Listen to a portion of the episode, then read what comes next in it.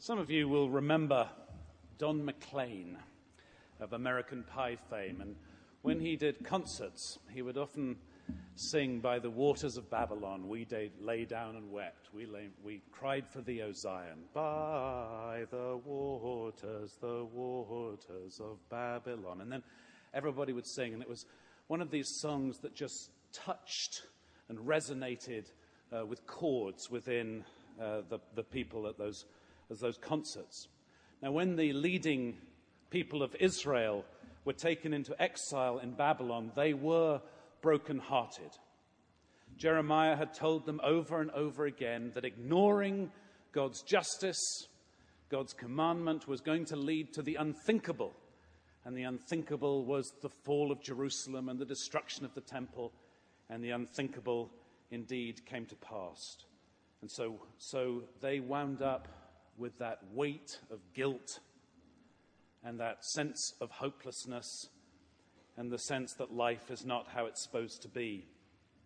And once they were in Babylon, Jeremiah wrote them a letter and he said, Deal with reality. You need to marry. You need to put down roots. You need to trade. You need to settle in for the long term. You need to seek the welfare of Babylon. And you even need to pray for the Babylons who are your captors. He's done all this. And then into that reality comes the voice of hope in this very important prophecy that we've heard today. This voice of hope is neither offering pie in the sky unreality, it's not saying it's all going to be okay tomorrow, nor is it undoing the circumstance of the people, saying you can go home after all, nor is it relieving them of the consequence of their arrogance and their sin, which has brought them to Babylon in the first place, but is a prophecy and a voice of a reasonable and holy hope and a reminder of God's fidelity to them, even when they are broken-hearted. If the Bible is anything, it is realistic.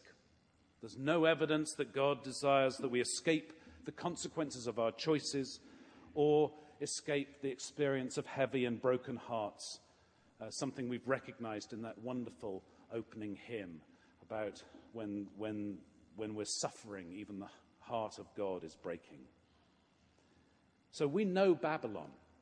We may not be living there today, all of us, some of us are. We know Babylon. We know Babylon when we are guilty. We know Babylon when we are bereaved.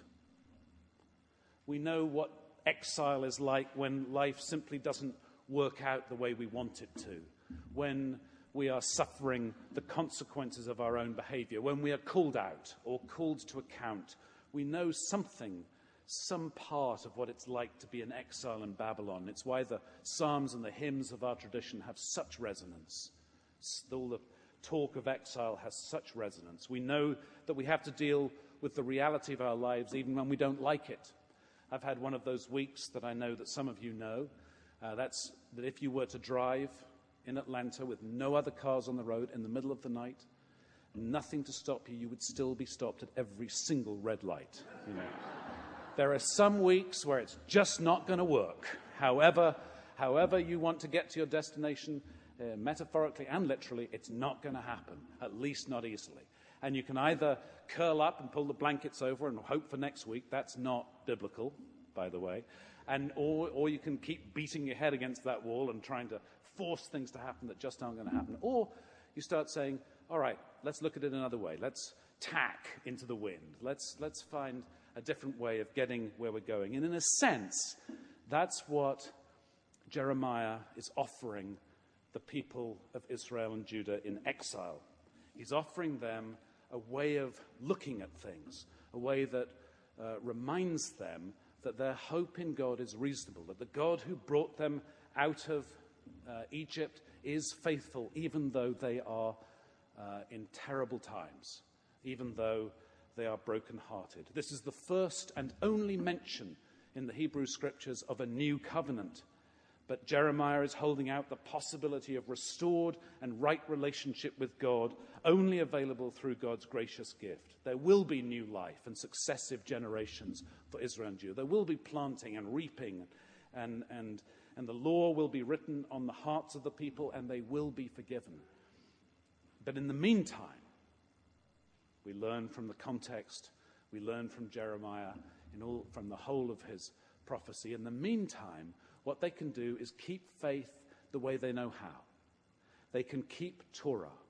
They can put down roots, they can deal with the reality of their circumstance, but they can continue to practice the faith and remember God's grace and remember God's grace in a way that is the foundation for reasonable and holy hope, a way that remembers what is of true importance, what really matters, what is of an ultimate worth. They can practice by keeping the law, by gathering, by offering praise and thanksgiving in the place where they are. And this word of hope was remembered over the generations.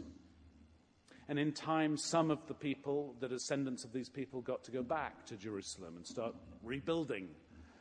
But in, but in fact, it was a long time. And we fast forward to Jesus, and this story of Jesus awoke again the story, the remembrance of Jeremiah's promise of hope. And Jesus holds out a very similar message to that of Jeremiah in his person, in his teachings. He says, uh, in effect, this is a new dispensation, a new covenant. The law can now be written on your hearts. It is now the time of fulfillment. The kingdom of God is among you. It is something you can begin to taste, begin to see, but is not completely fulfilled. And so, what can you do in this time? You can practice your faith from Timothy. Be persistent when the time, whether the time is favorable or unfavorable. And from Luke, pray always and do not lose heart.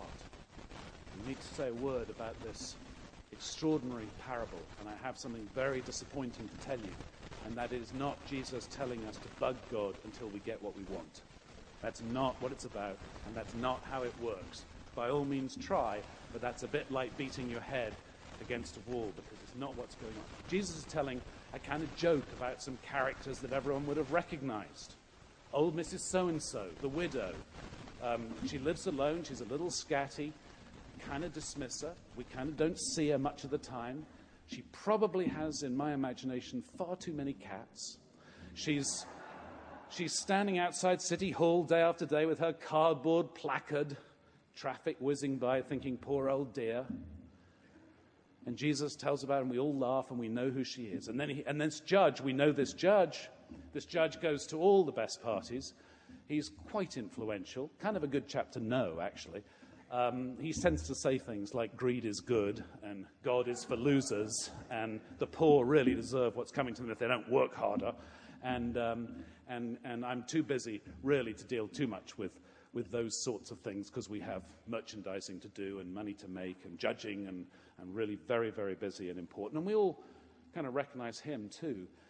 And so this story, this, this parable, which is sort of a human farce, twists our vision and opens our eyes to the world in a slightly different way. And that, that old lady we start seeing in a new way because she's become the voice of the generations crying out for justice. She's the personification of the poor, the one we don't see, the one we trivialize or pity or laugh at or ignore. And the judge is that person who's really busy, who's like a lot of us a lot of the time, who's like us whenever we've given five bucks to someone just to make them go away, or when we've let the children eat dessert first because we cannot take the whining anymore, we just don't have it in us to fight today. This, this, this sort of trivialization of what's going on is, a, is immediately meant to draw us to the possibility of God's justice, of something much more magnificent, much more profound, much more uh, glorious and wonderful it's, it's, it's reminding us in times good and bad to hold fast a reasonable and holy hope, to go about making our choices, but to do it, to do it aware that God's love is possible for us to appropriate, that we can start doing things that acting and living in ways where we don't damage each other, where we see and perhaps contribute to real justice in the world along the way. The, and in the meantime, we practice our faith. We read our Bibles. We go to church. We tell the story. We enact the story as a matter of commitment and as a matter of priority.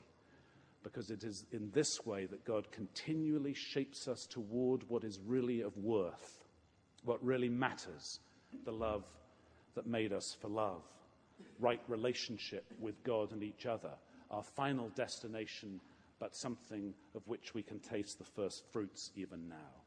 I will make a new covenant, says the Lord. I will put my law within the hearts of the people. I will forgive their iniquity and remember their sin no more. It is possible to live differently, to live more freely, even now when the time is not fulfilled, but even now when we can taste the first fruits of the kingdom which is in our midst. And so, in our customary time of brief, silent, brief time of silence, let us respond to this prophecy of hope in silence and in gratitude and in prayer.